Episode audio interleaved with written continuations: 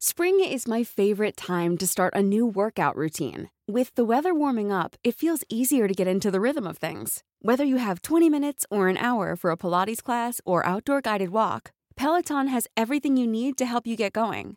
Get a head start on summer with Peloton at onepeloton.com. Even on a budget, quality is non-negotiable. That's why Quince is the place to score high-end essentials at 50 to 80% less than similar brands. Get your hands on buttery soft cashmere sweaters from just 60 bucks, Italian leather jackets, and so much more. And the best part about Quince, they exclusively partner with factories committed to safe, ethical, and responsible manufacturing. Elevate your style without the elevated price tag with Quince. Go to quince.com slash upgrade for free shipping and 365-day returns. Underwear, armpit hair, many imitators, but no one compares. Badass Women's Hour XL with Harriet Minter, Natalie Campbell, and Emma Sexton on Talk Radio. One, two, three, four. Welcome to the Badass Women's Hour Extra Bits, our little gift for you podcast subscribers. This week we're continuing our bumper edition because it's Emma and Nat's last time on the podcast. Uh, in this show, you'll hear from Sophie Walker, former leader of the Women's Equality Party turned author, and Emma and Nat are going to share their highlights from the show.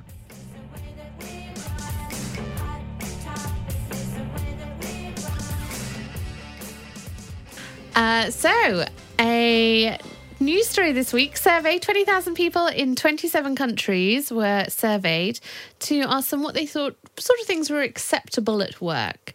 And it turns out that 28% of men thought stories and jokes of a sexual nature at work were acceptable.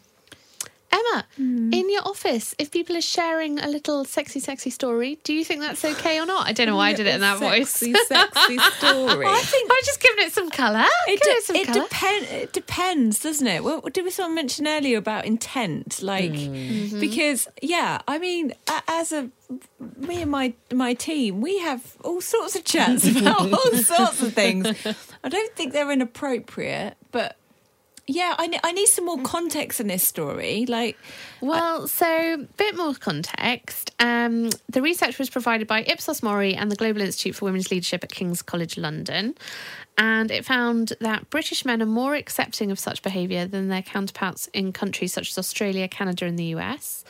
Um, and the study also found that more British men than women would be comfortable calling out a senior colleague for making a sexist comment, which is quite interesting for me because it kind of shows both ways, which is we're happy to have a bit of in quotes banter but also if we think things go too far we will put our hand up and say.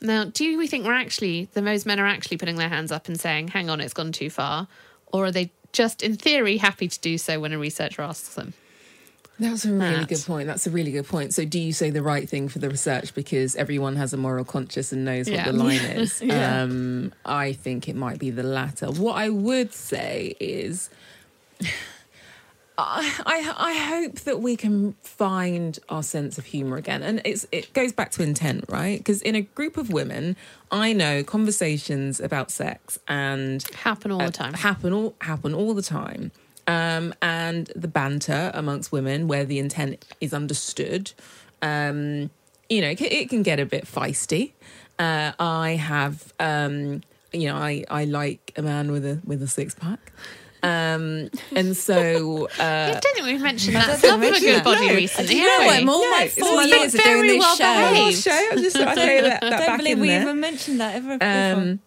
Partial to a tattoo. So you know, we have these we we have these conversations. Um, and and- but I, and if a man was in earshot and was offended.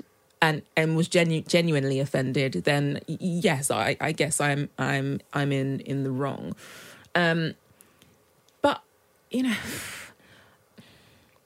sex is part of life, right? Yeah, but mm-hmm. hang on. If it uh, see, this is why you need more context to these things because if you are a young woman at work and a guy makes a joke about having sex with you or you having sex with somebody else, that's not a joke, is it? and and so that's the It's line power- in the intent. And so so this is that's exactly the point. It's a power dynamic. Yeah. And so if an older male in the workplace makes that joke, I, I would say even, even in front of younger um, male colleagues, there's potentially an awkwardness there because the the the the worldview is potentially is different, and the joke and the context just just will be different. You know, a carry on joke is not going to go down well with a group of Gen Zs or younger millennials because they don't really know what carry on No. is. Whereas I definitely know that I chuckled at carry on joke because it's what I grew up with uh, vice versa, if an older woman made that joke in front of a younger group of men, I think that they might also feel quite awkward, Yeah. but not necessarily know that they were allowed to feel awkward because they're men. And so it's it always comes down to the intent and and the dynamic, and that's why I, you know, I.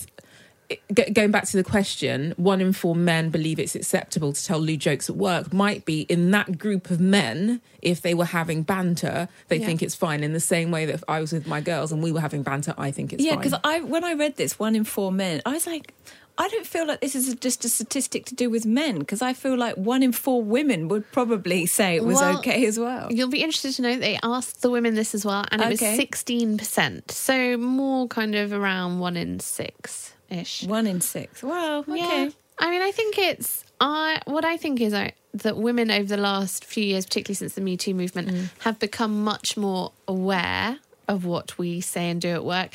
And men have as well. But for men, that has actually felt like a bit of taking away some of the fun of work. Mm-hmm. Whereas for women, it's just like, oh, well, there we go. It, it, Move we're not going to. Yeah. talk Yeah. about our personal sex lives at work anymore, even though we probably all have done. Uh, we'd love to know what you think. Would you tell a sexy story or a little joke at work? Give us a call 0344 1000. You can tell us. Um, now we've got a caller, a very special caller. Hmm. In the four years of this show, we have had one loyal and devoted fan who has been with us the Mama whole Sexton. time. It's Wendy Sexton, Emma's mum. I'm so proud that she's calling in. Hi, Hello, Mum. Wendy. Hello there. It's, it's only taken me four years to plug up. We're so delighted to have you. You've been doing a great job, ladies, and I've really enjoyed my Saturday nights with my glass of red wine and my box of chocolates, and it's made my oh. night. So I hope.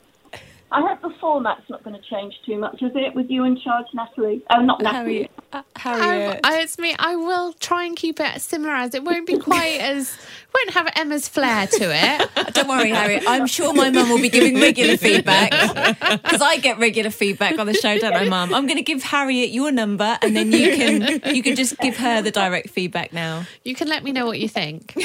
Yeah, we have to get back on WhatsApp. Um, Yes. yeah, and WhatsApp. That's what I do. At at the end of the show, I always um, WhatsApp Emma and tell her what I liked and what I didn't like. And that's why the show's been so good, Wendy, because we've had that level of feedback. That's what you need. And like constructive criticism is very important. Do you know what? She's not just good with feedback on the show. She's incredible for feedback on how to run my business as well, aren't Mum? yes, with no knowledge of what I'm talking about. Mama Sexton, can I just ask, what's been your favourite um, conversation that we've had so far today? Today, I think it was the, um, the uh, Laura, was it? Hon- Honestly, I was nearly in tears. It was so moving. Yeah. honestly, and so young and coping with all of that. I just thought, oh, yeah, that was quite an overpowering moment. That. And would you jump on a plane and go to Jordan? Just No way. no. No, this is all those, and I just think, how on earth did they manage to just think, well, I'm just going to do that? Um, no, I couldn't do any of that. No, certainly not my age now. Do you have a standout moment of Emma's from the last few years? oh gosh, now you've put me on the spot. It's Matt Goss, isn't it, Mum? she usually warns me if there's anything coming up. Um, no, I can't. No, I think she's been pretty good. Matt Goss, you got a bit excited about because you'd seen him on Loose Women. You were quite excited about me interviewing him, weren't you? Oh yes, I was. I've gone off him now. What about Tim Vincent? I mean, I think that's Emma's view on him as well. So yeah, I think it's very hard work. Um, High know, maintenance. high maintenance. That's it. He'd spend longer in front of the mirror than I would. Yeah, but yeah, he was too too gloss. I think my mum needs her own show, Yeah, doesn't yeah, she? she does. Celebrity feedback Wendy, with there- Wendy Sexton. well, there's a space going, Wendy, so you can come at it. No, I don't think so. But I will, Natalie, um, say to you, Natalie, I hope your job goes really well and good luck with it all. Thank Oh, you. thank you. Thank you so much, Wendy, and thank you for supporting us over the last four Yeah. years and loaning us your daughter every Saturday. All right, I'm glad to have her back. anyway, all, all the best, Harriet. Uh, Bye, Mum. Love you. Bye. Bye, Mama Sexton. Oh, cuteness. I'm so proud of her for calling in because she was actually yeah. That's a that's a big deal for her to call in. Well done, Wendy. Four years. Thank you for listening to Badass Women's Hour. You can hear us every Saturday on Talk Radio from 7 pm for a full three hours, yes, three hours of opinion, debate, and general setting the world to rights. Now, let's get back to our guest. And we're meeting a woman who really does run this world, the amazing Sophie Walker. Hello. Hello. Hello. I'm still working on that. Uh, welcome back to Badass Women's Hour XL. We love having you here. Oh, thank you. It's so nice to be here. You have had a full on week. I mean, I think the last time we Yes. had you in the studio, you were still leader of the Women's Equality Party. Uh, yeah, I think I was. and Yeah. so much has changed since then. Yes. Uh, now, pod running the Young Women's Trust. Mm-hmm. And this week, published author. Yes. Tell us first of all about the book, Five Rules for Rebellion. What inspired it? Well, I got uh, I got very tired and a bit uh, discouraged. Um, so it was autumn 2018, and I'd been a campaigner for about ten years.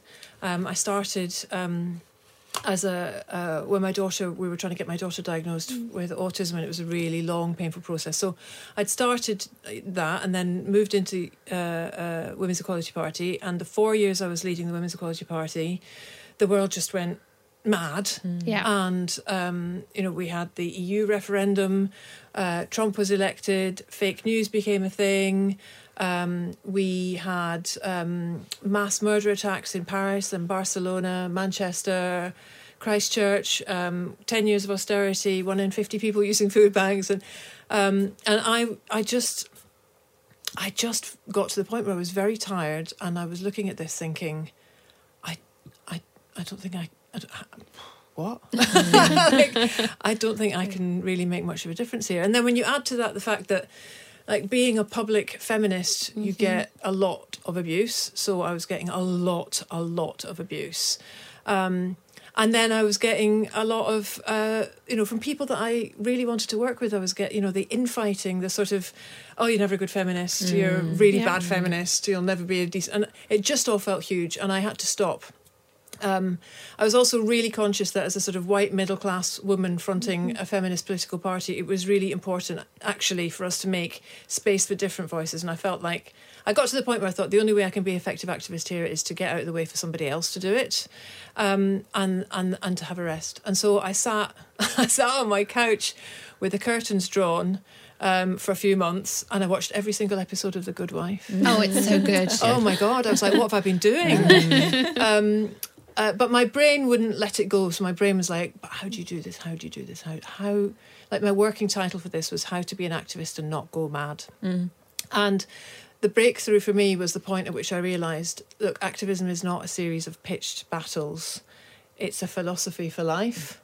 And and then I thought, okay, so maybe I can work out what would underpin that philosophy, and maybe if I reflect long enough, I, I might have learned a few things that I could offer. And and I and I interviewed uh, women all around the world. I interviewed activists doing extraordinary stuff all around the world, and I started to notice that there were common points that we all shared.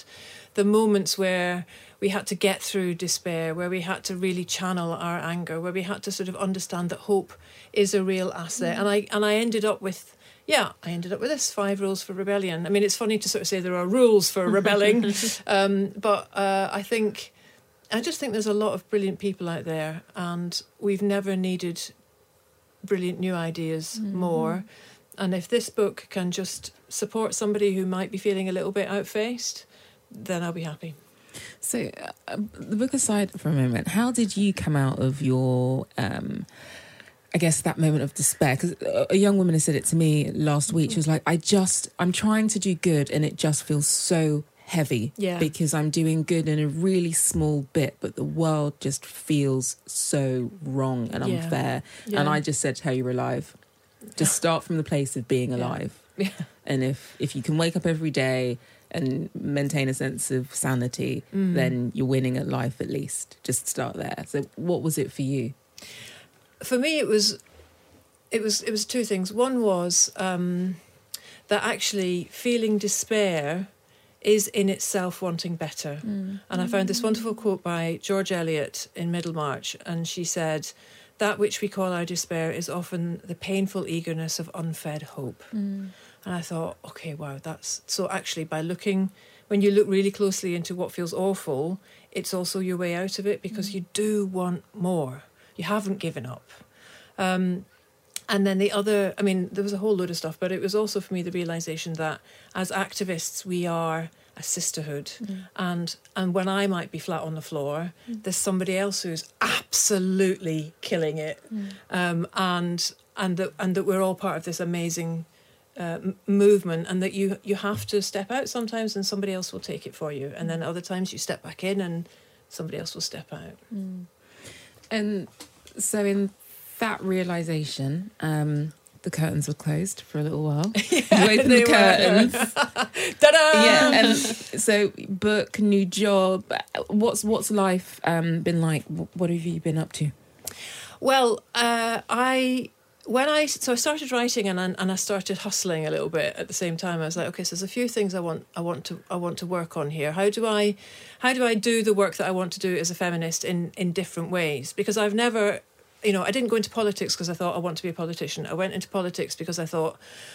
I want women's equality. Which, how do I come at it? Where's the angle I come at it? One of the other things I really wanted to do coming out of WEP was to find a way to fund women to do politics because it was really like we we were always struggling for money.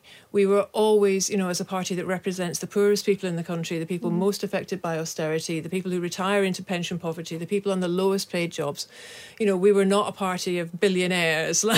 Like like you know some other parties where there are more white men in them. Um, and so, um, and and what WEP always did was to, and still does, was to provide um, support for childcare and for people on low income, so that you could actually campaign. I thought that's what I want to do, big style, and I want to do it for particularly women of color and disabled women and working class women, because who are community activists, and that was the other bit. I really felt like uh, our systems don't work because they are created by a very small group of white, straight, middle upper class men, uh, non disabled, um, who who sort of design for themselves and think anybody else is is is just different and or, and or irrelevant. But actually, when you look at the division and the difficulty in our local communities, when you look at like the impact on uh, local support services by the austerity and the cuts to the public sector, the people who are holding it together are women. It's the women who are hold, keeping the food banks open, who are running the libraries, you know, as in volunteer shifts. It's the women who are providing the childcare co-ops. And I thought, those are the people I want to get into politics. So. Um, so it's all come together. We've launched um, an organisation, a fund called Activate, um, which is specifically aiming to support uh, m- women from minority backgrounds with community activist experience to get elected. So that's the other thing I'm doing. um, and then I also um, I, I spotted that there was a job going at the Young Women's Trust, and I thought, oh, that looks interesting as well. And then it all happened together. I thought this week I thought I might have a heart attack, but, but no, it's all good. It's You sound like you've got your activist fire back. Have you? You I have back? totally. I, well, I've just spent the day in Birmingham launching the Young Women's Trust's Young Women's Manifesto and movement. And I tell you, we are in good hands. Oh my goodness me, what a brilliant, brilliant uh, room full of fantastic women that was. Um, we uh, we've been working with young women um, uh, for the last several months, and they've basically written a manifesto for the world they want to see.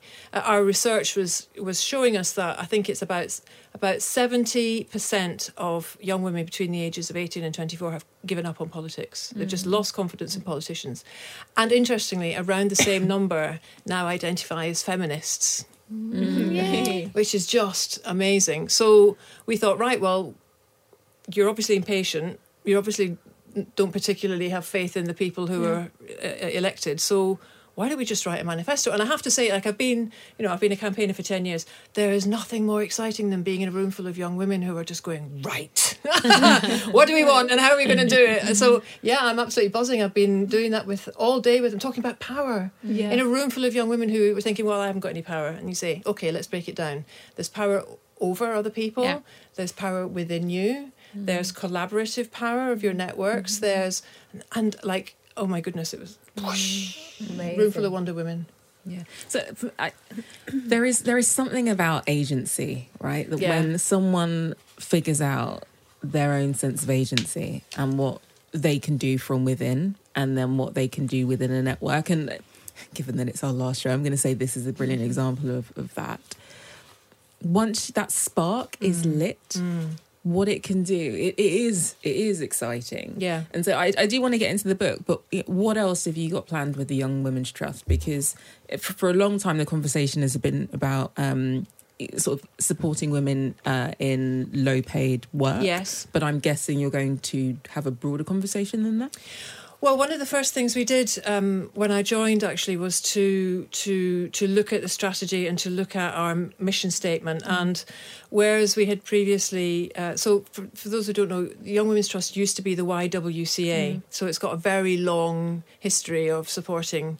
Uh, young women who are living in or on the edge of poverty.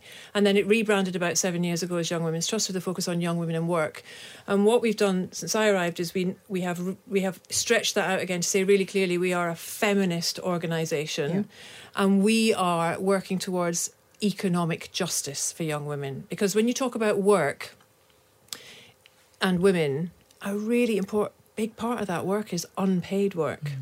Um, and and and that was behind our um, campaign that we launched on Wednesday this last week called Young Women Count, which was uh, a calculator for young women to work out how much money the Treasury owes them for all the caring, cleaning, domestic labour, emotional labour that we, you know, that government banks every year to support economic choices for men. And we worked out using ONS data that every year young women's unpaid work uh, is worth 140 billion pounds to the UK economy, and that compares as against the financial services sec- uh, sector, which is 132 billion.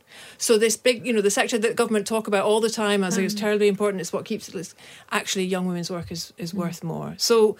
What we really want to do is to we're campaigning for economic justice. We are really want to demonstrate that choices are made in a context, and the context is what we have got to really uh, uh, look at and, and rebuild because young women are being are being told from such a, an, a young age uh, that uh, that they're that they're they're not as important, that they're not as talented, that that their options are should not be the same. And I think it's a really good time to be having this conversation now because you know we're building Brexit for opportunities for all, right? But when you look at where the government is planning to invest, it's really traditional mm-hmm. spending. It's HS2 high speed rail. It's that Infrastructure construction. bridge mm-hmm. between Scotland and Northern Ireland. It's the big investment pot for science, technology. Now, that's all brilliant, but unless you have a really clear understanding of who is available to do that work and why, then the future for young women looks very much like the past, which is like n- not not an e- not not a chance at economic equality. Mm. So, yeah, that's what we're up to. Do you think? Because I did the. You can go onto the website and go through and work out how much, how many hours of unpaid labour you do a, a week, which is great. Yeah. Although I did it, and then I was like, I really don't do enough housework. But good, I'm glad you came out feeling also- good about it. I was like, Yeah. I was like, I feel like other people do a lot more than I do. um, uh, but one of the things that struck me when I was doing it is I was like, I bet if I sent this to some guys, they'd be like, oh, well, I do just as many, and I do just as many, and I do just as many, and that they don't actually see the disparity. And I wonder if how we start to really show that. Can we even? Well, I think I mean I'm very much about demonstrating it, and that was that was the point of the calculator. Um, youngwomencount.org, if anyone's Yeah, it's interested, great. 'cause It's really fun. still running. Um, and I think that. Uh, you know, if you know men who are filling it in saying I do equal amount, brilliant. I mean, fantastic. Um, that's wonderful.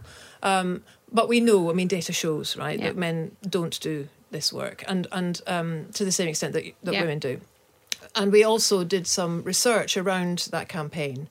We are trialing um, uh, peer research. So we're aiming to extend our knowledge of young women by training young women to be researchers in their own life. So we, we had a group of young women talking to other young women about the unpaid work they do, and you get a completely different conversation going in that environment. And what became very, very quick clear was that not only did most young women say the unpaid work they were doing was stopping them from being able to access paid mm. work, they were also saying that the men in their families were not expected to do this work. Mm-hmm.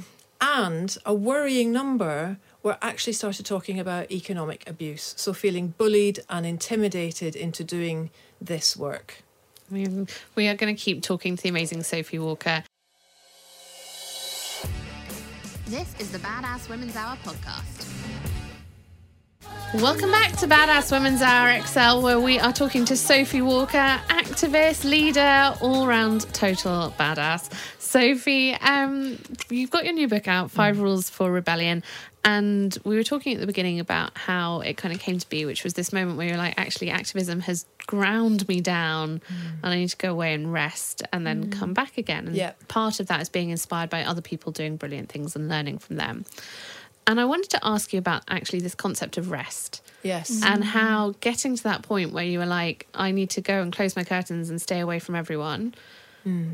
coming back from that to where you are now, how do you do activism differently now because of that?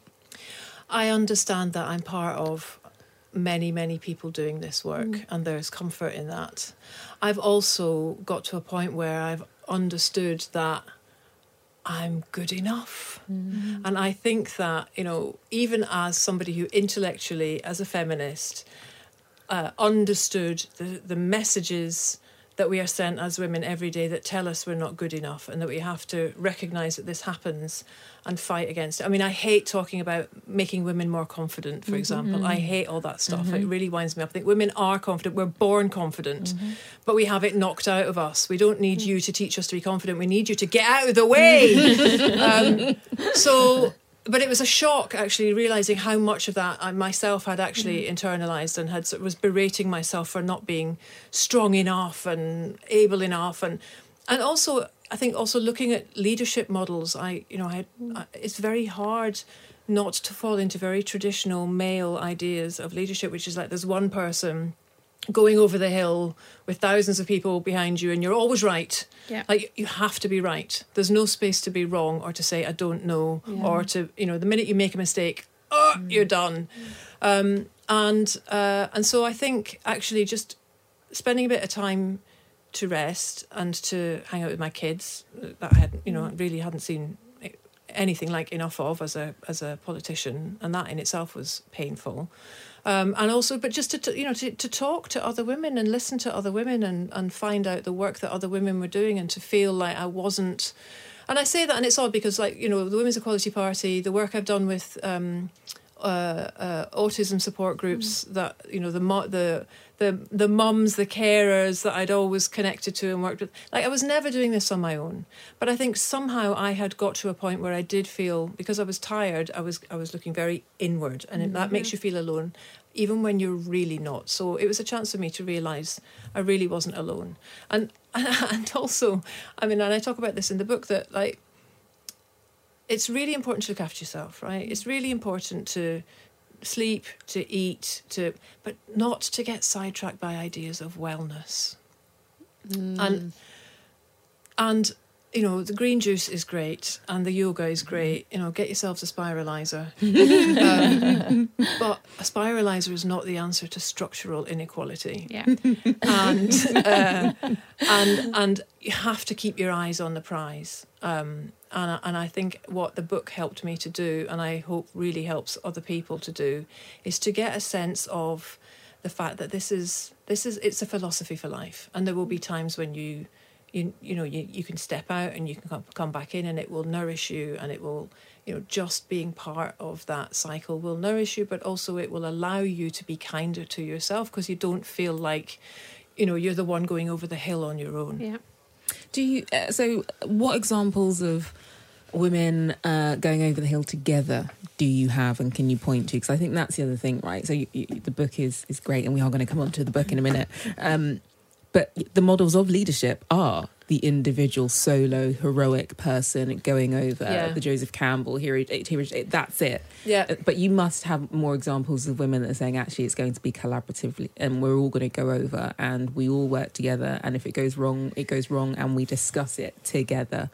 Well, yeah, and I have to say, you know, I think part of part of the, my experience was because I was because um, I was doing politics, and politics really forces you very quickly. And you know, I think the Women's Equality Party is a, is doing a really good job at doing politics differently and looking at how you you know as a small party they can be nimble and they can look at influencing and um, and working with other people, which you know should not be radical but hmm. still is in mm-hmm. politics. I think in activism, I mean the history of activism is is the history of women. I mean activism is as old as patriarchy and it's hmm. a natural reaction to it. You know, women have always had to communicate and collaborate to create systems that work for them because they're all, they're constantly being squashed by systems that don't work for them. Um, and and you know, I spoke to so many amazing women. You know, from all around the world. I spoke. I mean, I spoke to some uh, some names that you'll recognise. I spoke to Jack Monroe, who um, has a tells you know a fantastic story of of how she experienced you know really biting food poverty and managed to work her way through that. Um, and uh, uh, who else is? I spoke to Shiori Ito, who is um, the face of Japan's Me Too movement. You know, how do you protest sexual ha- harassment and violence um, in a country where there are there literally isn't the words to talk about it? Because you know, uh, she was amazing. I spoke to um, Joy Onyesoh, who is a peace builder in Nigeria. I spoke to the women uh, from the International League for Peace and Freedom who are working together in Sarajevo. Um, I spoke to the great and glorious uh, uh, Gloria Steinem, who was very kind about me making a complete idiot of myself in front of her. Oh. Uh, yes, that's I guess still get like wake up in the morning and go. Did you, "Oh, what did you do? I can't actually remember because it was so bad. she was I, I was she was over here doing a book tour, um, and I she very generously gave me some space to come and meet her and talk to her. And at the time, I think I'd been leading the Women's Equality Party for about eight months. Um, I'd just been announced as the candidate for London Mayor. I was quite surprised about all of those things. Um, and I and I sort of went to see uh, Gloria, like you know, sort of approaching the oracle. I, I've got questions written in biro on both of my arms, and I was just completely o- overwhelmed both by her and by the scale of what I was trying to do, and I just absolutely blew it. so, but I included it in the book because I think it's really important. Um, you know, I made a complete ass of myself in front of in front of one of my heroines, and she was very kindly, you know, gave me other opportunities to to talk and to email. But um, I made a lot of my mistakes in public, um, and and I think um, and I think that that in many respects helps to to gather people to you because you're saying, look, I'm not infa- infallible. In fact, I'm qu- quite often a bit of an idiot, um, uh, but I'm learning because I think, you know. It's really hard to be an activist, right? Campaigning is mostly losing. In order to get an, your, an idea that works, you have to take it out there and show it to other people. And that's really hard. I've seen so many good ideas fall apart because the person that had it couldn't share it and didn't want to hear feed, feedback on it. And that's even harder when, in this world of social media, we are encouraged to be gladiatorial and we are mm-hmm. encouraged not to be collaborative, but to to really try to tear each other down, um, and uh, and that you know, collaborating with compassion is something I talk about in the book. It's it's very it's it, you have to connect to people, and you also have to understand that while you may be doing your campaigning from a sense of deep hurt and past vulnerability, that is often what drives people. It's not it's not personal when people respond differently and have different ideas. How much uh, has Twitter, in particular, um, impacted on your drive for activism? Because obviously, recent in the media, there's been lots coming up about about Twitter and about that sort of bullying and backlash and you know i've seen some of the abuse that you you get on on twitter um you know and much as social media can kind of be brilliant for Yeah. activism right um at the same time if you are pushing constantly pushing a narrative that not everybody perhaps agrees with or even sees how much has twitter played a part in actually you know putting you on the sofa for a while and, and shutting the curtains Oh, I mean, that had a that had a played a big part in it. I mean, there were you know there were regular Twitter storms, um, and they would be choreographed pile-ons mm. by people who I'm I'm not going to name, but who would quite routinely look at my tweets and see what they could retweet with a sort of rude or sarcastic comment to to mm. get a bit of a you know just to get a story mm. really about about aggro about nothing.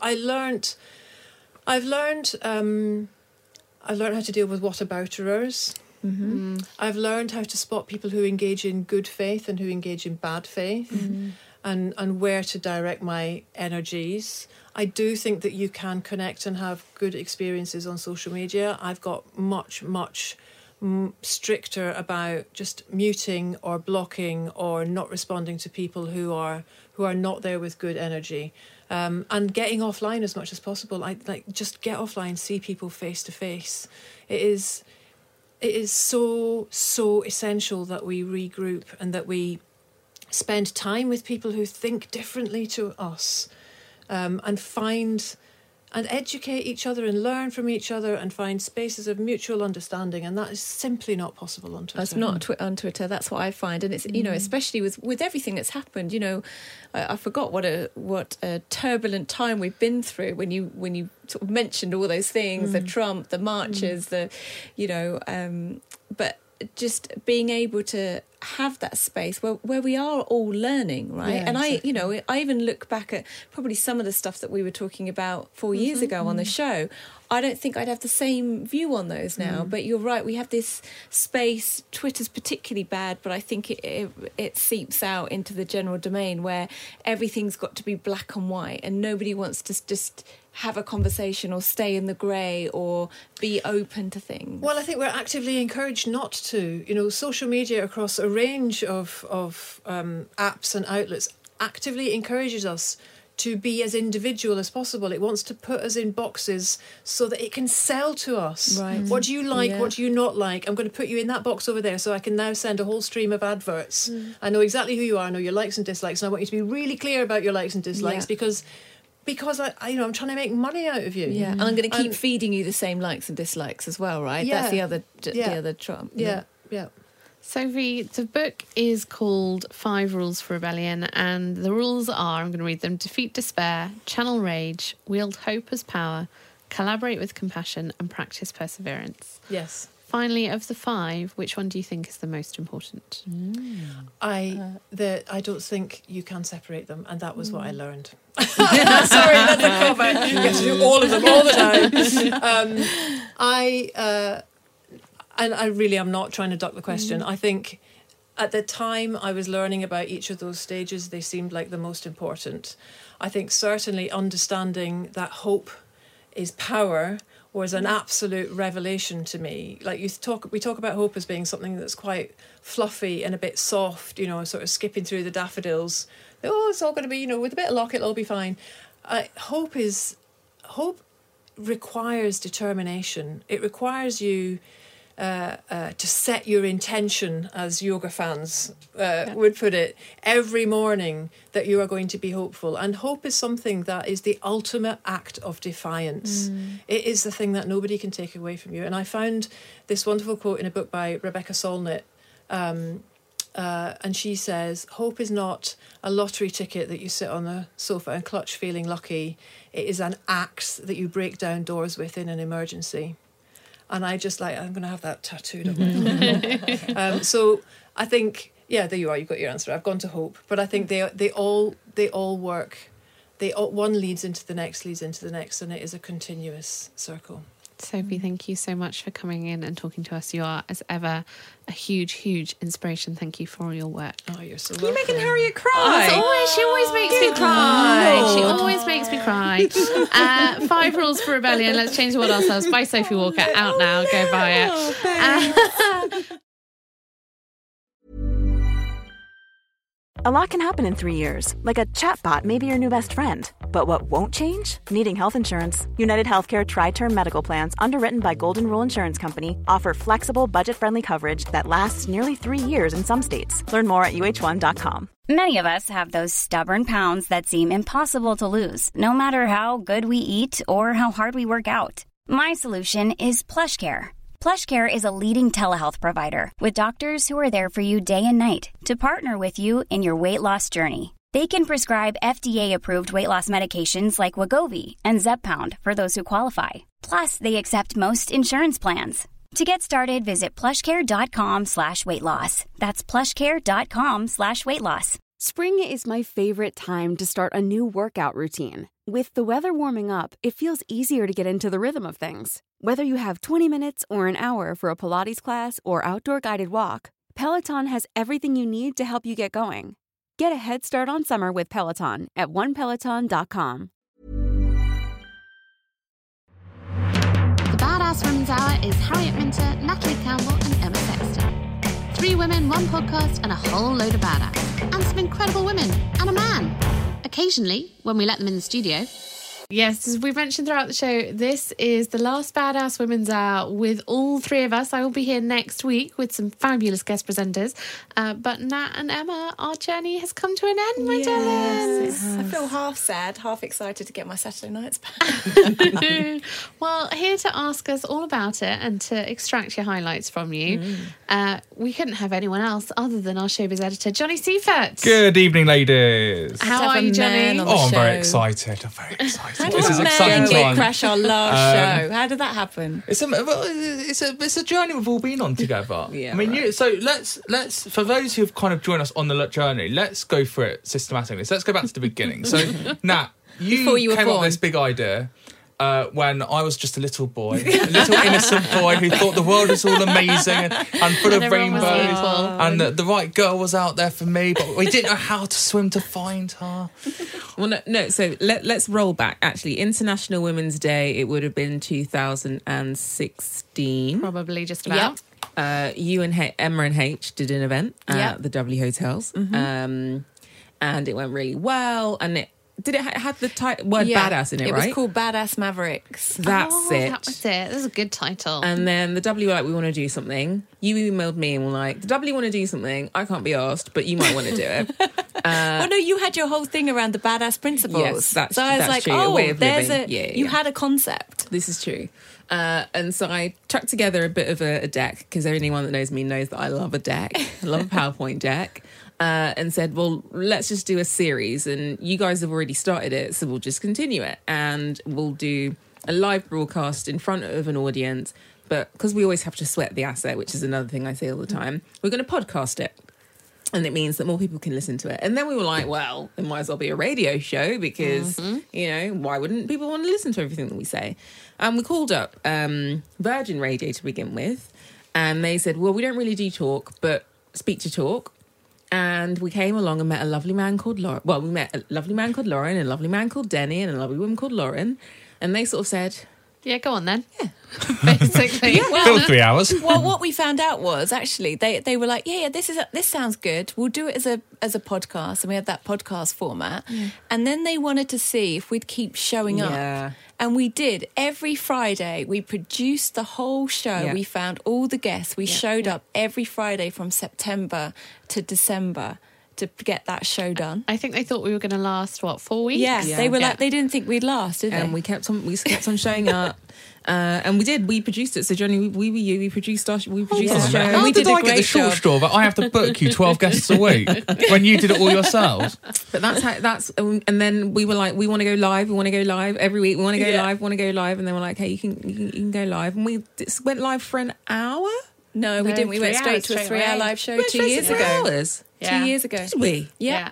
God, I've written that bit out Yeah. of my mind. Yeah, we It did. was a very But long three hours. When we were doing the podcast, Laurie, bless him, he said, always let's do this like it's live. And what I noticed when I speak to other people who are doing podcasts, they're like, wow, it took me four hours to do that podcast. And I think right from the word go, we just Yeah. acted like it was a live show. And I mm. think that's, one, I think that's made me a better communicator. But then, because you've got no chance to really edit.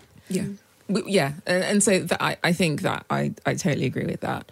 Being able to say what you think in the moment and be okay if it's wrong, uh, if it's not actually what you really mean, or actually it's not that smart. The the confidence it's given me now, just be like, well, Yeah. oh well, Yeah.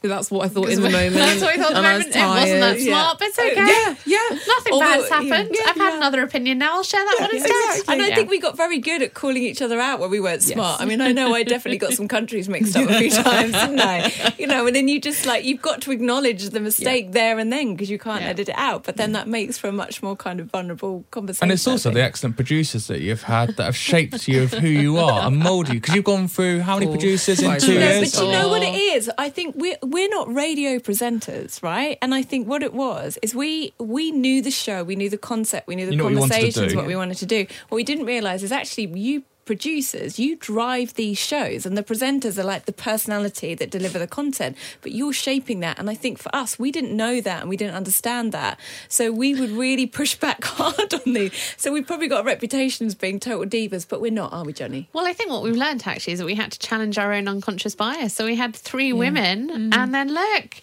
the one that stuck was a man. And look how much you hated that. No, but I think it was good because I think you didn't. You just uh, had a completely opposite lens to us, and you're also coming from a radio perspective, and Mm. we were coming from a podcast.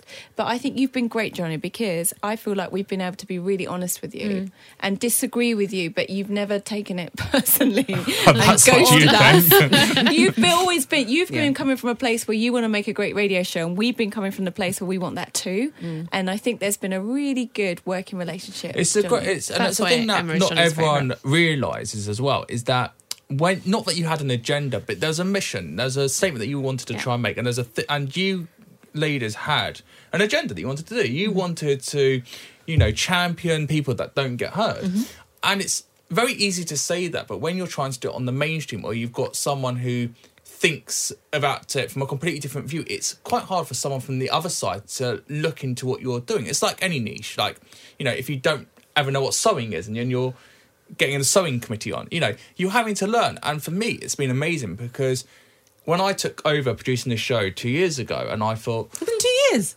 well, Yeah, Nearly. probably. it's Oh my two years in. September it'll be. Yeah. And I was like, which is basically, it's time not two years, it's 18 months, but whatever. Um, and I was like, I don't understand the show because I saw the show based on one Instagram video, which was you talking about your pubic hair, which I will never let you live down. And I thought, was that what you talk about? It's and a very important conversation. When I came in, and that I remember the first ever running order um, when I covered the show, and I was like, I don't get this show. And I remember I ripped up the running order and started it all again. And then over the next six months, we worked really hard trying to make it a thing. And I think now it's something we should all be so proud of. And also, I get it. I get what you're doing, and I actually actively do what you're doing now. So proud of you, because I do see the problem. You know, like Chanel's put out this thing of their uh, the first um, the first Plus plus size. size, Plus- model in ten years, but doesn't look plus size whatsoever, and it's a white woman. I'm like, no, that should be an, that should be a minority, and also plus size is plus size, not just a little bit bigger. So I You're taking um, Johnny. annoyingly Johnny. Yeah. come to your side. You've learned so much. and you've taught me about girls as well, which is weird. And, Well, yeah. now you've got a girlfriend. So look how Well, well no, this we're worked out for exclusive. you. We're not. Do, do not get any ideas. We're exclusive. Mum, dad don't know, so please don't tell them. We've only got two minutes, so let's have uh, a little highlight, one highlight each of the last few years. Nat, what would yours be? My highlight would be the dinner we had with Virgin, and I sat next to Munroe Bergdorf, and yeah. we had a conversation, black woman to black woman, about um, the challenges that trans black women face and my con- preconceptions of trans women and black trans women. And we had a really uh, good heart to heart, and it will go down in, in history as one of my favourite times. Thank you. Um, Mine was Rose McGowan, not because it was Rose mm. McGowan. I think being able to interview a celebrity of that that caliber was really interesting. But what it taught me was how wonderful that all the other conversations that we were having because when we were talking to Rose I felt she was very guarded mm. and it made me appreciate all the other mm. guests that we have on the show who are not those sort of massive stars are not media trained and the lovely raw really feels like a really interesting like non-media trained conversations. And i mm. noticed a big that was a, a, a big realization for me. H uh, for me, I have two. So I have our debut, our kind of Spice Girls, the early years debut at Boxpark Croydon. Oh, do yes. I do. We did an I event do. at Boxpark Croydon. Yeah. Everyone else was having dinner. We were on stage trying to talk about feminism. Nobody cared. Our it was photography great. looked awesome on It those big screens. So good. uh, and then also Carrie Gracie, who came in and talked so movingly about yeah, the gender pay gap. And what she really showed to me is that actually you can be one person and you can make a change for a difference for everyone. And I feel like sometimes we come in here on a Saturday night and it's just a radio show, and then we forget that actually we do one thing well and we make a change. So Yeah. it has been a pleasure, my loves. Thank you very Oh, much. well, you I keep will flying miss the you. badass I will miss Harriet. you Be badass. for the final time. We will. I will be here again next week. but if you want to follow Emma and Nat in the meantime, you can find me at Harriet Minter, Emma at Emma Sexton, Natalie. And for the last time at Nat D. Campbell. So that's the end of this extra bit, but not the end of Badass Women's Hour. We'll be back next week. Well, I'll be back next week with some very special guest stars. And the conversation will continue online. You can find us at Badass Women's Hour, HR, or of course, you can find me at Harriet Minter, Emma at Emma Sexton, and Nat at Nat D. Campbell.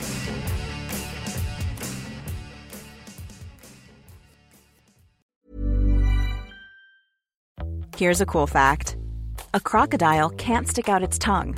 Another cool fact you can get short term health insurance for a month or just under a year in some states.